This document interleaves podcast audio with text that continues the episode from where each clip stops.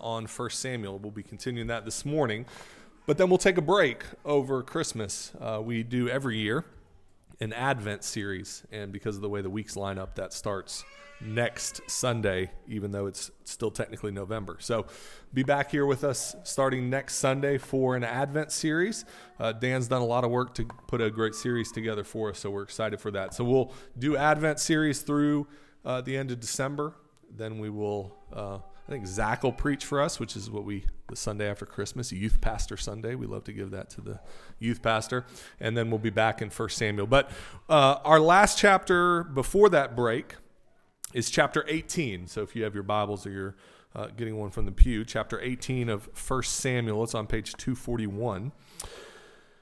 And we're going to be looking at that whole chapter. Now, last week, Pastor Dan walked us through chapter 17 which is one of the more famous stories in the Bible, the story of David and Goliath. And we had been introduced to David the chapter before that, in chapter 16, when he was secretly anointed as the next king of Israel, but he didn't really speak in that chapter. Chapter 17 with David and Goliath is the first time that we had really been given a chance to see the character of David, to hear him speak. And so Dan showed us through David's first words that David was going to be a king who was absolutely passionate about God and God's kingdom. Dan said that David was aware more of, of, more than what just his two eyes could see.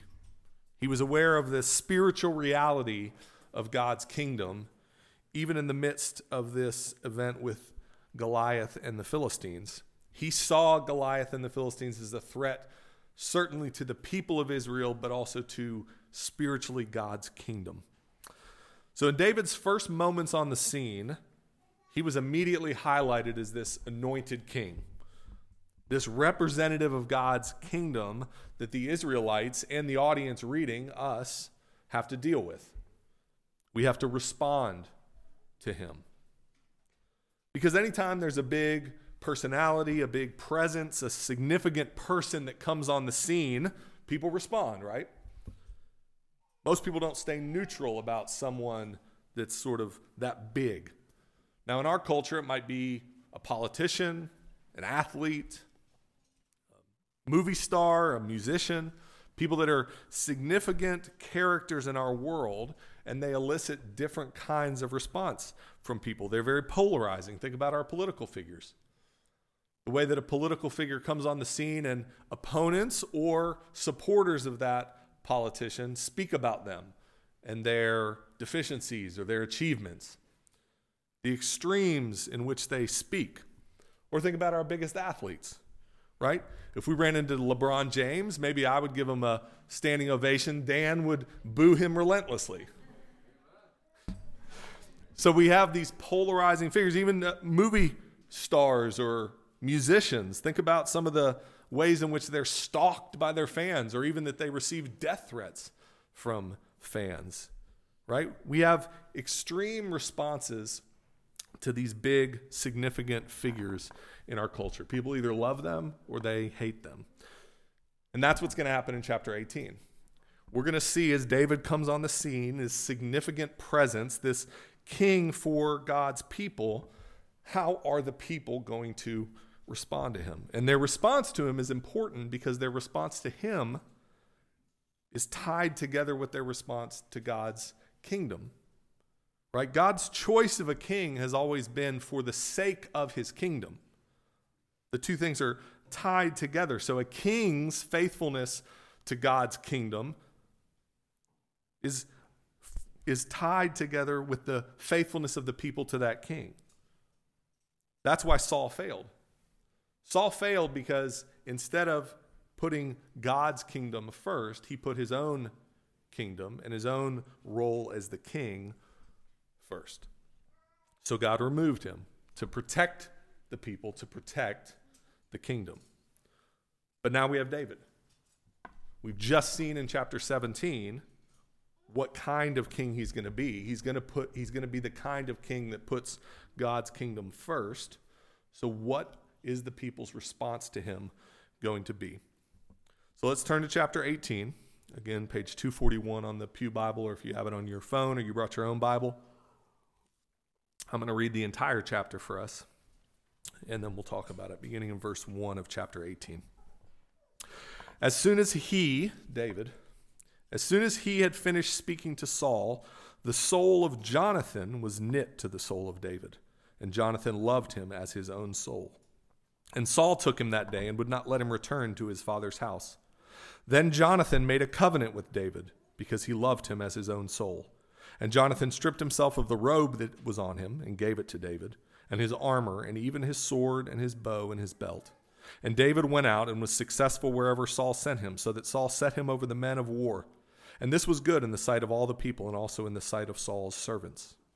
As they were coming home, when David returned from striking down the Philistine, the women came out of all the cities of Israel, singing and dancing to meet King Saul with tambourines, with songs of joy, and with musical instruments. And the women sang to one another as they celebrated Saul has struck down his thousands, and David his ten thousands.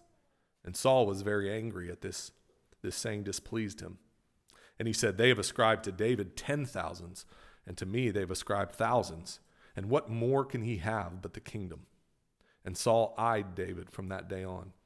The next day, a harmful spirit from God rushed upon Saul, and he raved within his house while David was playing the lyre, as he did day by day. Saul had his spear in his hand, and Saul hurled the spear, for he thought, I will pin David to the wall. But David evaded him twice. Saul was afraid of David because the Lord was with him, but had departed from Saul. So Saul removed him from his presence and made him a commander of a thousand, and he went out and came in before the people. And David had success in all his undertakings, for the Lord was with him. And when Saul saw that he had great success, he stood in fearful awe of him. But all Israel and Judah loved David, for he went out and came in before them. Then Saul said to David, Here's my elder daughter, Merab. I will give her to you for a wife. Only be valiant for me and fight the Lord's battles. For Saul thought, Let not my hand be against him, but let the hand of the Philistines be against him. And David said to Saul, Who am I, and who are my relatives, my father's clan in Israel, that I should be son in law to the king?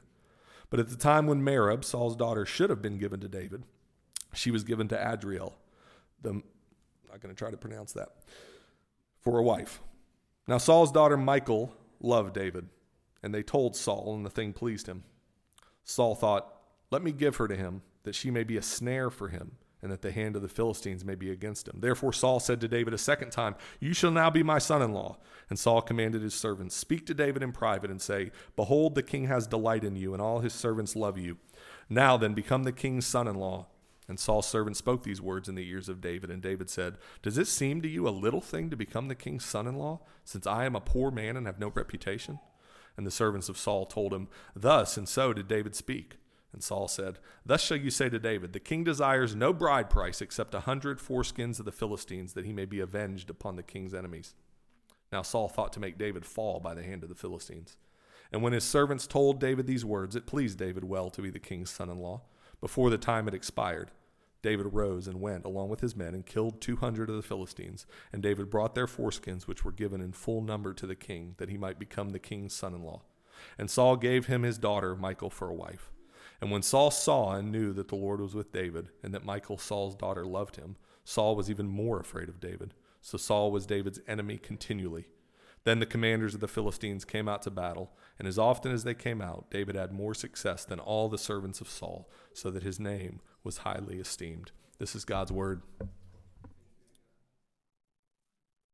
So remember, our big question this morning is how are people going to respond to God's king and God's kingdom because those two things are tied together. As we read, there's two very clear responses the response of Jonathan and the response of Saul.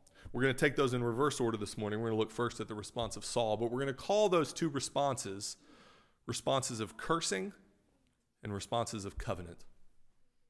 Let's look first at Saul and his response, a response of cursing. Verse 6 So they return from their victory over Goliath. It says when David returned from striking down the Philistine, the women of the city see them coming. They're singing, dancing, and they sing this song. Saul has struck down his thousands and David his ten thousands. This is clearly hyperbole David's just killed Goliath, and it's not like he's been killing thousands of Philistines at this point. But they're trying to praise them both, and this was just a way of doing that. But that's not how Saul hears this. Saul hears this, and he immediately recognizes that something is going on that he does not like. Up to this point, all he knows is that Samuel has warned him that God removed him from being king and was going to replace him with a neighbor. In other words, a, a, some fellow Israelite. But he doesn't know about Saul, excuse me, Samuel secretly anointing David. I doubt even at the moment that David killed Goliath that Saul suspected anything. Right? I mean, David is a young, small shepherd boy from Bethlehem. It's not a real threat to the king of Israel from a human standpoint. But in this song, Saul's beginning to see that David's fame is growing, that the people love David. That's concerning to him. And he makes this statement in verse 8. He says, They've ascribed to David ten thousands, and to me they have ascribed thousands. And then he says this What more can he have but the kingdom? So Saul's suddenly realizing right now that if David has the heart of the people, then all that's left for him to have is the kingship over the people. And this is the moment where Saul begins to curse David in his heart.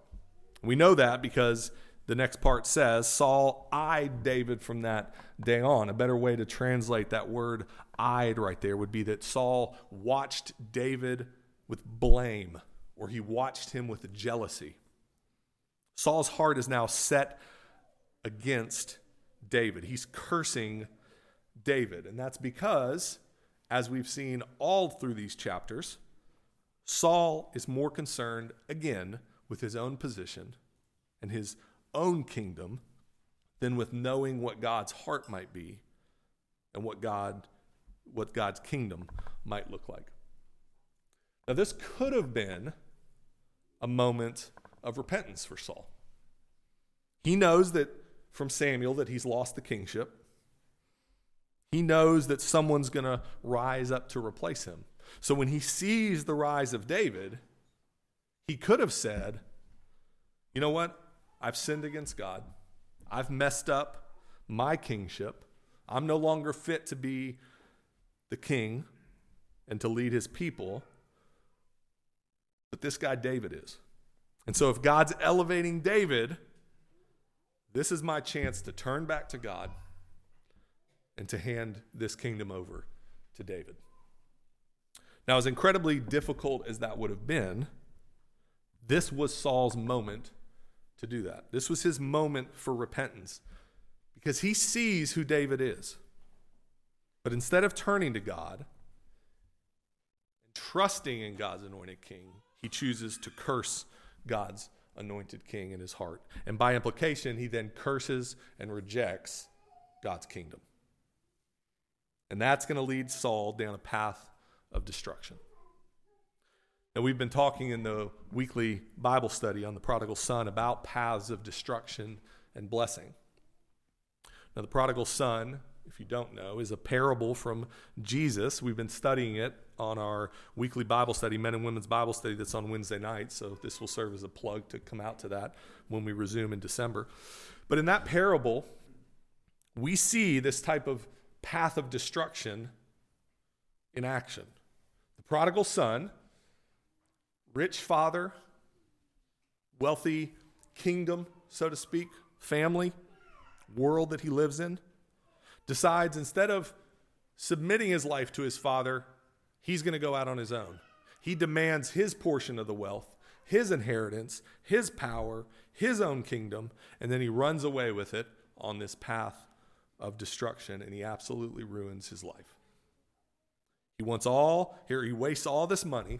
He finds himself poor, starving, working with pigs, eating the food the pigs have, and he's absolutely destroyed his life because he rejected his father's kingship, his father's kingdom. That's Saul.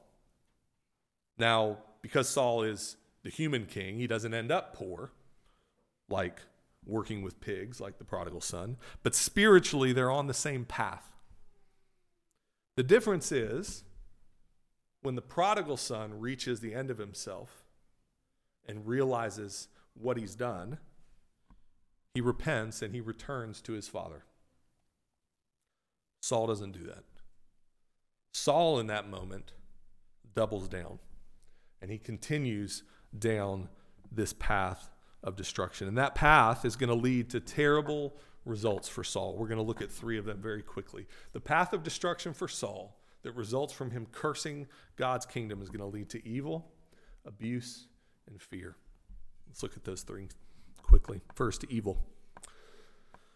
Immediately after he curses David in his heart, says in verse 10, a harmful spirit comes upon him. Now, another way to translate that is simply a spirit of evil came upon Saul. Because Saul's given himself over at this moment to accomplishing evil. He immediately tries to murder David. He takes this spear, he throws it at him. Then he begins to try to plot and conspire to put David in positions in battle where he might be killed by the enemies. Because Saul has cursed God's king and God's kingdom in his heart, he has opened himself up for this kind of spirit of evil to work in his life. We see this sometimes. We look at people's lives and we see them commit terrible acts or crimes or whatever it might be, and we wonder what path led them to this. It's this kind of path. This is the path of rejecting God's kingdom that leads to this kind of evil evil like conspiracy and murder. But it doesn't stop there for Saul. We also see this path of destruction leading to abuse. See, Saul had a lot of power. Saul's power was given to him to use for the sake of God's kingdom, for the sake of God's people. Saul turns that power against God's kingdom. He's the commander of the armies, armies that are supposed to defend and care for God's people. And he instead abuses his power over the army to position David in a place where he might get killed. He abuses his own power as a father. He uses his daughters as bait to trap David. First, he offers the older daughter to David. Then he realizes that the younger daughter loves David, so then he uses her and he's trying to trap David into this contract where David has to serve him in the military and then he can lead to David being killed. So we see Saul's cursing of God's kingdom leading him down this path that produces evil and produces abuse abuse of power, abuse of his own children. And then it leads ultimately to fear. Three times, verses 12, 15, and 29, we're told that Saul fears David. So instead of seeing David for what he is, a blessing to God's kingdom, Saul sees him as a threat and he's afraid of him. Instead of seeing David's rise as an opportunity for repentance, Saul chooses to curse David, to curse God's kingdom, and this leads him to a fear of David and a fear of God This is the type of fear that's produced when we go against God and his kingdom. Saul lives in constant fear now of God and his coming king, always looking over his shoulder, always knowing that his position, his power, his identity, they're at risk constantly from something out there. And so he reacts in murder and abuse and evil. We almost might pity Saul if we didn't know that he has brought all this on himself. But Saul's not the only person who's faced with a decision in our chapter. Saul curses God's king and God's kingdom, but someone else has at least as much to lose as Saul and responds differently. And that's Saul's son, Jonathan. I don't think we're told explicitly here that it's his son, but we know that from earlier when we met Jonathan in chapter 14. Several chapters ago, if you weren't here on that Sunday, Dan showed us how the passage raises up Jonathan as being the opposite of his father. Jonathan showed faith in God, trust in God's kingdom, a desire to pursue God's kingdom, while Saul didn't. Now, we don't know for sure, but it's, I would say, fairly apparent that David was, or Jonathan was probably there watching when David killed Goliath. We know a few verses in that David's, Jonathan's at least wearing his armor. So it's likely he was there and observed David killing Goliath. He would have seen David's zeal for God's people in God's kingdom. And that zeal would have deeply resonated with Jonathan. We know that because of his character in chapter 14. When he sees someone that's that committed to God's kingdom, that would have resonated with us or with him. So if we remember chapter 14 well, when we saw that about Jonathan, then the first verse wouldn't necessarily take us by surprise. But at the same time, should massively surprise us. Because Jonathan is even more threatened by David than Saul is. Why is that? Well, if you know anything about the ancient Near East, you know that typical royalty descended father to son. But this is the first king of Israel. That pattern of father son kingship isn't locked into place yet. Now, certainly the average person would have expected that to be what happens. But if a person, a usurper, someone who wanted to take the power, was going to do so, right after the first king, before his son comes into place, would be a very strategic time to do that. So there's an opportunity here between Saul and his son for someone else to step in. And so, David, who's just won this incredible victory over Goliath and over the Philistines, and now is rising in fame, and clearly people are singing about him and loving him, he poses an enormous threat to Jonathan and his future kingship, right? Well, only if we're thinking in human terms. But it's very clear that Jonathan doesn't think that way. Jonathan is thinking, as he has so far in Samuel, in terms of God's kingdom.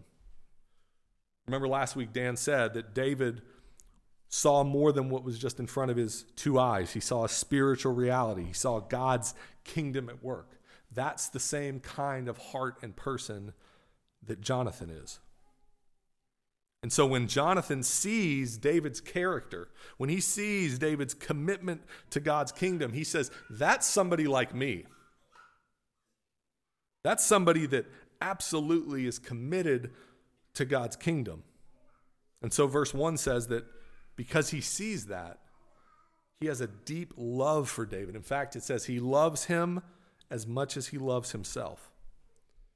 So while Saul sees David and curses him, this God oriented, kingdom oriented love that Jonathan has leads him to see David and covenant with him. Now, we talk about that word covenant a lot around here because it's a significant biblical word. At a very at the most basic level, a covenant was a binding promise. So because of this great love that Jonathan has for David, he makes a binding promise with him. Now, the text does not tell us exactly what that promise was. But I think the next verse gives us a clue to what it was. Jonathan immediately gives David his robe, his armor, his belt, his sword, and his bow. Now, those may feel like strange gifts to give someone for us, but they're not random gifts. If you've ever heard the saying, uh, the clothes make the man, that's what's happening here. Jonathan's robe and armor and weapons and clothing were an identity marker in that culture. When people would see him wearing those items, they would say, You see that guy over there? That's the crown prince. You can tell what he's wearing. And so to hand all those items over to David, I think points to one thing. And that is that Jonathan's covenant with David is to renounce the kingship to him. Now, that's not explicit in the text, but it makes the most sense following this covenant promise that he immediately gives him these items, and it makes the most sense of Jonathan's character. That Jonathan would see God's kingdom and he would see God's anointed king come to the forefront, that he would immediately respond in this way.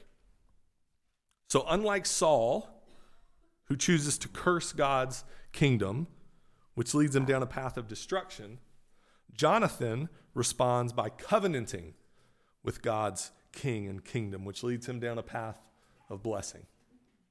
Saul's path of destruction produced evil, abuse, and fear in his life. Jonathan's path is going to produce love, laying down of power, and freedom. Let's look at each of those three things very quickly. First, notice in verse 1 that Jonathan's love for David comes as a result of something. Jonathan's love for David comes, it says, from his, his heart was knit together with the heart of Jonathan. Now, that word there, knit, is actually a passive. It's not Jonathan knitting his heart to David, it's Jonathan's heart was knit to David. Implication is there's someone else at work here. The audience is expected to understand that that's God at work. God has knit the heart of Jonathan to David. Something that's happened to Jonathan that then produces this supernatural love in Jonathan. Why? Because Jonathan is a man committed to God's kingdom. God knows that about Jonathan. He's seen that in Jonathan. Jonathan is absolutely committed to God's kingdom. So God knits his heart to his anointed one, and that produces a supernatural love in Jonathan that leads him to respond the opposite of the way that Saul responds. We also see the path of blessing leading to Jonathan laying down his power. This is a pretty simple one. Saul abuses his power. Jonathan gives over his authority, his position, his armor, his robe, his weapons to a potential rival. Incredible sacrifice, a dangerous sacrifice to hand over all of that power to someone else. He's able to do that because this path of blessing has also given Jonathan amazing freedom. Imagine a freedom of identity and purpose that's so that's so free so significant in your heart that you can hand over an entire kingdom to somebody else. Because Jonathan is so absolutely committed to God's kingdom and God's king, he has complete freedom to lay down his power and give it to somebody else. He doesn't have to desperately hold on to his own identity as the crown prince. He doesn't have to desperately hold on to the kingdom like his father is trying to do. You remember when Saul grasped the cloak of Samuel when he told him he wasn't going to be the king anymore. David's free to submit himself to God's plans, even when that means, by human standards, he becomes less than what he could have been. Now, it's easy this morning to hear this story of Saul and Jonathan and David and to think it doesn't really have much to do with us. We talked earlier about, you know, our our love or hate of politicians and movie stars and athletes. We can't imagine ever being faced with something this significant though. Right? Global politics, kingdoms, kingships. We're not faced with those type of seismic decisions. But I want us to see this morning that we actually are faced with things that significant. Because these decisions that Saul and Jonathan are making about David aren't just political decisions, they're decisions of the heart. Because God's kingdom is active in the world today in the same way that it was active then.